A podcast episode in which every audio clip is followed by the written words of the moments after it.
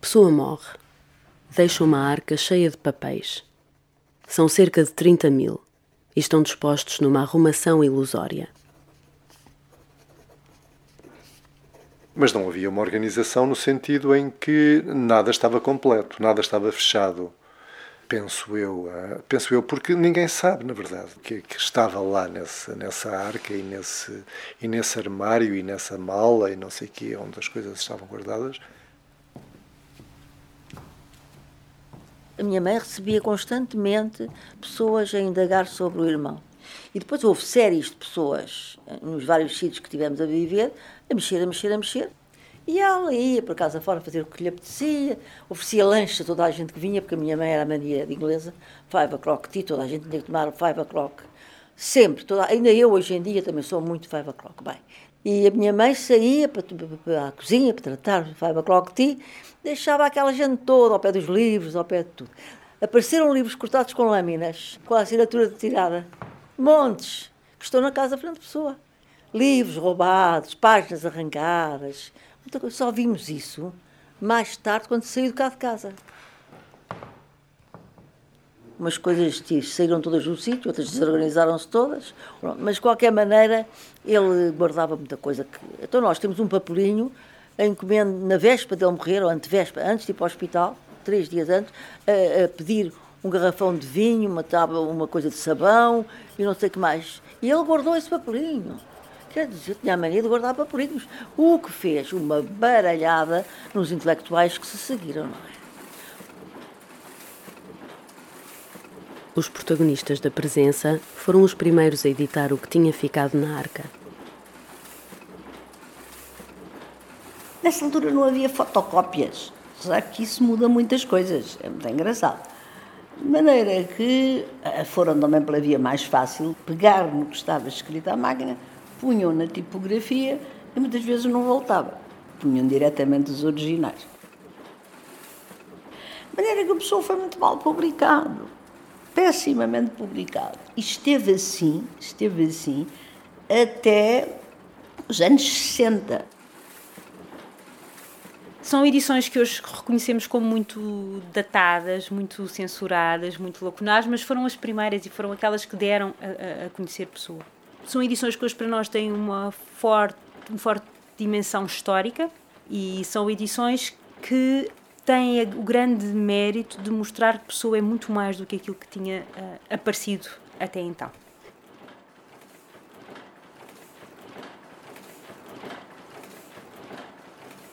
esteve para desaparecer esse espólio. A família fez venda à Fundação Gulbenkian, que achou que não, não, não estava vocacionada para comprar espólios. Eu soube disso em Paris. E em Paris o diretor da, casa da Fundação Gulbenkian, que sabia que eu andava a estudar o Pessoa, andava a fazer a minha tese sobre, sobre ele, avisou-me. Então eu fiquei num terremoto mental é? e avisei imediatamente o meu amigo António José Saraiva, que estava exilado como eu, por, por questões políticas, claro, e que imediatamente telefonou ao mano dele, que era, era ministro, foi o último ministro do Salazar, da Cultura, que era o José Hermano Saraiva. É?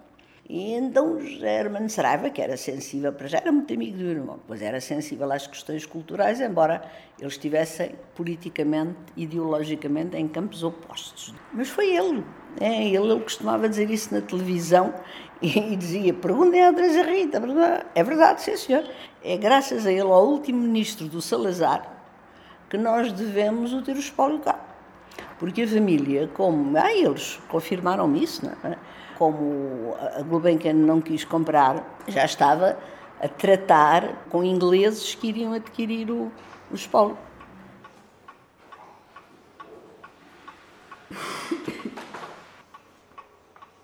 José Irmão Saraiva manda inventariar o espólio, que é finalmente adquirido pelo Estado português em 1979, já depois da queda do regime. Dois anos mais tarde, é incorporado na Biblioteca Nacional. De repente, em 1981, a Biblioteca Nacional recebeu aquele monstro informe que era o espólio do Fernando Pessoa. O problema do, do espólio do Pessoa é o problema do próprio Pessoa.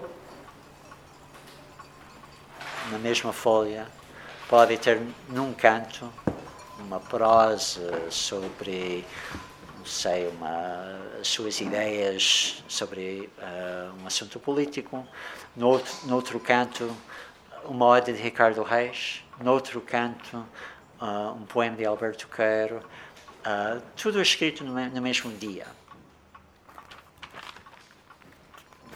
Para alguém poder fazer um trabalho sério, profundo e cientificamente inatacável sobre o espólio da pessoa, tinha que ler o espólio todo. Tarefa desumana e impossível. São dezenas de milhares. Não é, não é de textos, é de, de fragmentos, de pequenas anotações, de não sei o quê. Era preciso ter lido tudo. Não sei se alguém conseguiu ler tudo, eu tenho dúvidas que alguém consiga ler tudo. Para além da dificuldade em lidar com a dimensão da obra, há ainda a dificuldade em decifrar a caligrafia de Fernando Pessoa. Porque a escrita dele, nos seus melhores momentos, isto é, durante o dia, ainda é legível, mas por vezes aquilo à medida que a noite avança, torna-se tudo muito mais complicado. E, portanto, há problemas dessa, dessa natureza. Agora, é a vastidão do espólio do pessoa que torna aquilo um poço sem fundo, não é? Isso realmente significa a vivacidade hoje em dia de Fernando Pessoa. Hoje em dia sempre aparecem novas edições, diferentes edições. Nós podemos praticamente criar nosso próprio Pessoa e nós podemos continuar aquela vida de pessoa como o Tabuki fez, como o Saramago fez, como também o Luís Bosch fez com a sua pequena carta nós podemos continuar a vida, a obra de Fernando Pessoa da nossa maneira. Hoje em dia podemos quase dizer uma grande sorte que ele deixou as coisas eh, na AICA assim. Se não tivéssemos uma obra já feita, uma obra completa feita, algumas interpretações e eh, seria um clássico, mas hoje em dia continua sempre viva e até quase mais viva do que antes da sua própria morte.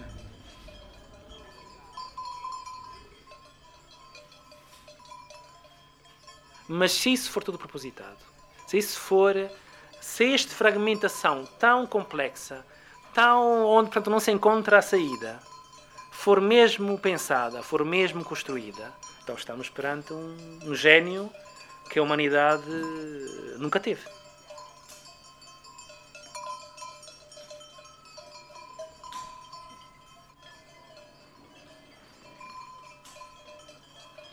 Fernando Pessoa fez cálculos astrológicos e concluiu que em 2198 iria aparecer uma grande figura para a língua portuguesa e para a ideia de Quinto Império.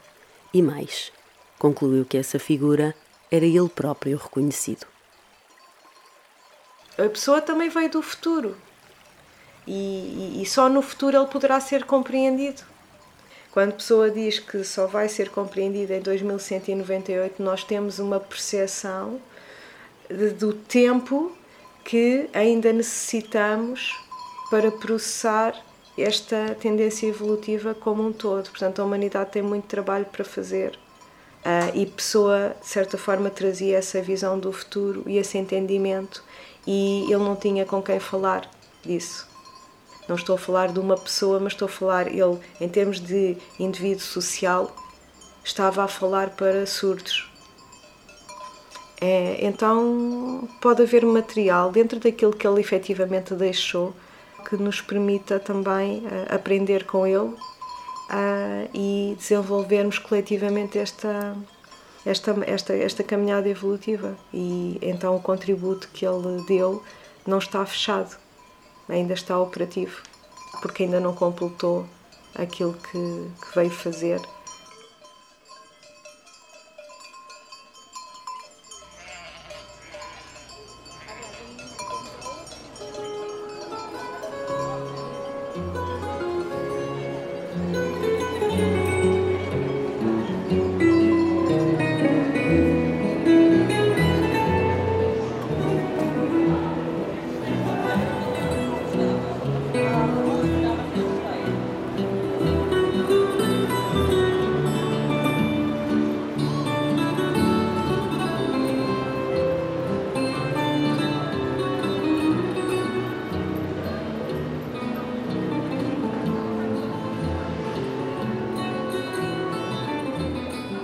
Fernando Pessoa, um ousado viajante, um homem que, já não sendo de carne, ainda se passeia por aqui, por esta Lisboa e fora dela.